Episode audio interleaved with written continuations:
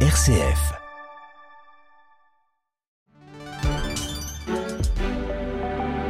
Retrouvez l'actualité nationale et internationale en direct de Rome. Un nouveau gouvernement en Moldavie approuvé ce jeudi au Parlement, un, nouveau, un nouvel exécutif pro-européen comme son prédécesseur pour un pays fortement sous tension en raison de la guerre en Ukraine. Nous en parlons juste après ces titres. Une offensive de charme diplomatique pour la Chine. Un haut responsable chinois est en tournée européenne depuis hier. Après les chancelleries d'Europe, il sera attendu à Moscou. Dans ce journal également, le début du recensement des habitants en vue de l'élection présidentielle. Il a commencé aujourd'hui dans l'est de la République démocratique du Congo. Une opération délicate en raison de la menace des groupes armés. Et puis reportage à la fin de ce journal au cœur de ce congrès international qui s'est ouvert ce matin au Vatican. Son thème, pasteur et fidèles laïcs appelés à marcher ensemble. Radio Vatican, le journal Olivier Bonnel. Bonsoir. En Moldavie, après la démission surprise la semaine dernière de la première ministre Natalia Gravilita, le gouvernement de son successeur Dorin Rechean vient d'être entériné par le Parlement. Un gouvernement également pro-européen. La chef de l'État fait le choix de la continuité dans un contexte, Marine Henriot, de tension avec Moscou. Oui, Olivier, alors même que les débats étaient en cours aujourd'hui dans l'hémicycle, la police aux frontières a fait part de la découverte dans le nord du pays de débris de missiles provenant, selon le ministère étranger, des Affaires moldaves de missiles russes tirés contre le voisin ukrainien. C'est la quatrième fois depuis le début de la guerre en Ukraine que des débris russes sont trouvés dans cette ancienne république soviétique, enclavée entre la Roumanie et l'Ukraine. Et la semaine dernière, un missile russe a survolé la Moldavie. Depuis février 2022, la Moldavie vit dans la peur que la guerre ne s'étende sur son sol. Il y a quelques jours, l'ancienne première ministre, se basant sur des documents partagés par Kiev, accusait Moscou de vouloir renverser le pouvoir moldave. Il faut dire que le pays de 2 millions d'habitants doit composer avec des militaires russes sur son sol dans la région séparatiste de Transnistrie. Alors euh, pour faire face à ce défi sécuritaire, le nouveau Premier ministre a donc choisi, vous l'avez dit, la continuité. Il conserve la majorité de l'ancienne équipe gouvernementale pro-européenne. Et autre défi qui incombe au gouvernement, lui aussi issu de la guerre en Ukraine, la crise énergétique. Le géant russe Gazprom a réduit ses livraisons en Moldavie, qui subit également des coupures d'électricité à cause des frappes russes sur les centrales en Ukraine. Merci beaucoup. Marine Orio. L'Ukraine qui a accueilli aujourd'hui pour la première fois depuis l'invasion russe un ministre israélien. Eli Cohen, le chef de la diplomatie, a rencontré son homologue à Kiev. Il s'est rendu également dans la ville martyre de Boutcha et s'est recueilli au mémorial de Babiyar, un site qui contient les restes de près de 34 000 juifs massacrés en 1941. Le ministre ne s'est pas prononcé sur la livraison d'armes à l'Ukraine de la part de l'État hébreu, mais a réaffirmé l'attachement d'Israël à la souveraineté ukrainienne. L'Ukraine qui sera également au cœur de la conférence internationale sur la sécurité qui se tiendra demain à Munich en Allemagne. Le pape François, en soutien du peuple turc, le Saint-Père a reçu ce matin le nouvel ambassadeur de Turquie près le Saint-Siège. Le souverain pontife en a profité pour écrire quelques lignes sur un livre d'or. Mes pensées, ma prière vont en ce moment de grande douleur au noble peuple turc, écrit le pape. Chers frères et sœurs, je vous suis proche et je prie avec mon affection fraternelle. Le Vatican qui continue de se mobiliser auprès des populations frappées par les séismes. Ainsi, le nouveau préfet du Dicaster pour les églises orientales, Monseigneur Claudio Gugerotti, est attendu dès demain en Syrie puis en Turquie pour afficher le soutien aux populations locales. Le prélat italien ira à Damas puis Alep, enfin à Istanbul où il devrait rencontrer plusieurs ONG dont la Caritas mais ainsi, ainsi que plusieurs évêques de la région. L'ONU a par ailleurs lancé aujourd'hui un appel pour lever un milliard de dollars afin d'aider les victimes en Syrie et en Turquie. Les secousses ont fait plus de 40 000 morts. Cette aide doit permettre de porter assistance à plus de 5 millions de personnes selon les Nations Unies. Des routes coupées dans la banlieue de Beyrouth, plusieurs banques incendiées dans la capitale ou encore à Tripoli. La colère des Libanais ne s'essouffle pas. Ils réclament toujours de pouvoir retirer leur argent bloqué dans ces banques. La livre libanaise, elle, ne cesse de s'effondrer. Elle s'échangeait aujourd'hui à 80 000 livres pour 1 dollar. La Chine en pleine offensive de charme diplomatique. Elle se concrétise avec la tournée européenne d'un des plus importants représentants de la diplomatie chinoise, Wang Yi.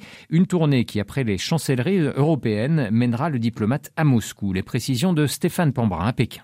L'affaire des ballons espions, la guerre en Ukraine, les tensions sino-américaines, l'agenda de Wang Yi, le directeur des affaires étrangères du Parti communiste chinois et ancien ministre des Affaires étrangères, est pour le moins chargé. Après Paris, direction l'Italie et la Hongrie, mais surtout la conférence de Munich qui débute ce vendredi, réunion au cours de laquelle Wang Yi pourrait rencontrer Anthony Blinken, le secrétaire d'État américain, qui avait annulé in extremis sa venue en Chine prévue au début du mois après la crise provoquée par le ballon espion chinois au-dessus des États-Unis. Alors l'objectif, c'est évidemment d'apaiser les tensions et rétablir des lignes de communication directes entre Pékin et Washington, mais tout cela dans le contexte de la visite de Wang Yi ensuite à Moscou, qui pourrait préparer une visite de Xi Jinping en Russie, le président chinois qui reste un fidèle allié de Vladimir Poutine et qui se refuse toujours à condamner l'invasion de l'Ukraine. À noter aussi la visite attendue cette année de Xi Jinping en Iran, annonce faite tout à l'heure suite à la visite du président iranien en Chine. Stéphane Pambrin à Pékin pour Radio Vatican. Et la Chine où les médias d'État saluent ce la grande victoire décisive sur le Covid après la levée en novembre dernier des restrictions drastiques puis l'explosion des cas de contagion. La pandémie s'essouffle dans le pays.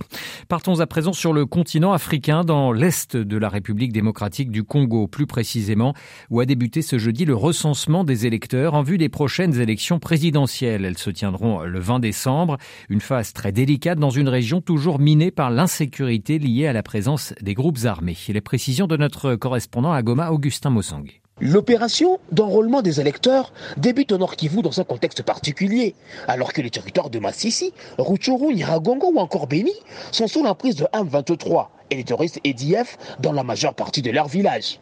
Sans beaucoup de détails, au lancement de cette opération, le gouverneur militaire Constant Makangba du Nord Kivu a dit avoir mis des dispositions pour que tout se passe normalement. Les déplacés qui ont fui la guerre dans ces territoires précités, qui sont pour la plupart en ville de Goma, auront aussi accès à cette opération, a déclaré la CNI, la Commission électorale nationale indépendante.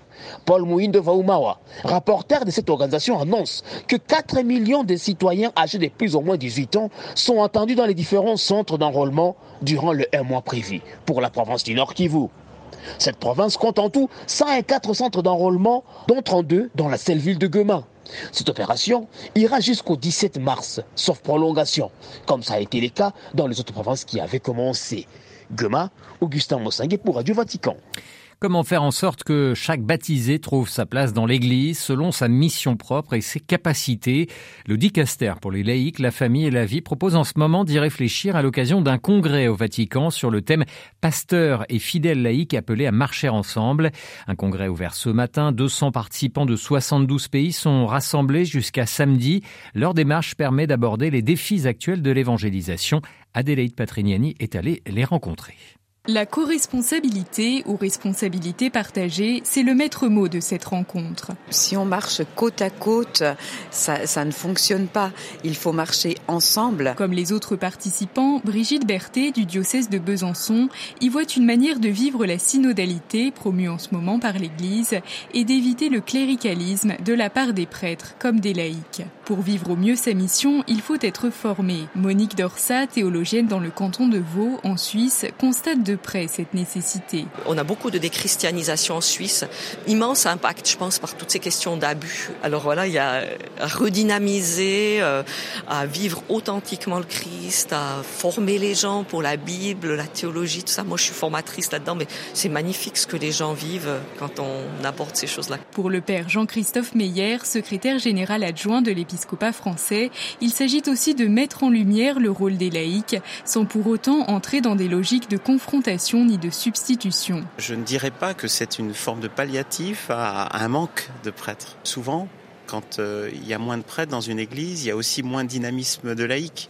Je crois que le dynamisme, il est partout. Peut-être aussi qu'on a à prendre en compte le fait que beaucoup de choses existent, mais ne se voient pas dans l'Église. Des actions discrètes qui donnent pourtant une espérance bienvenue en temps de crise. Samedi, ces participants recevront l'encouragement du pape François au cours d'une audience.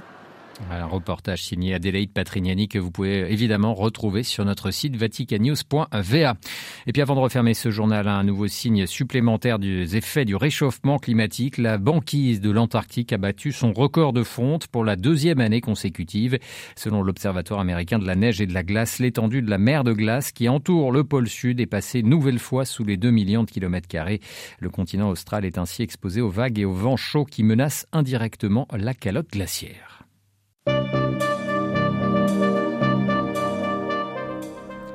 Ainsi s'achève ce journal. Merci pour votre fidélité. Prochain rendez-vous de l'information sur nos ondes. Ce sera demain matin à 8h30. Vous retrouverez Delphine Allaire. Je vous souhaite quant à moi une excellente soirée.